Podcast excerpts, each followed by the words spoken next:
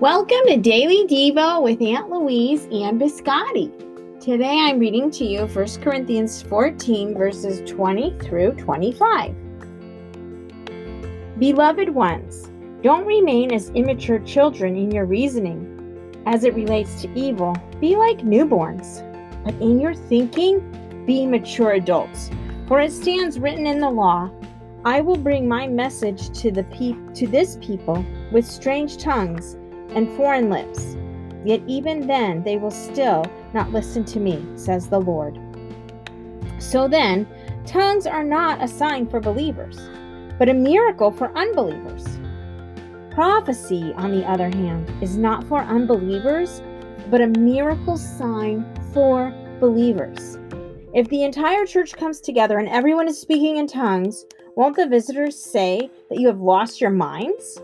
But if everyone is prophesying and an unbeliever or one without the gifts enters your meeting, he will be convicted by all that he hears and will be called to account.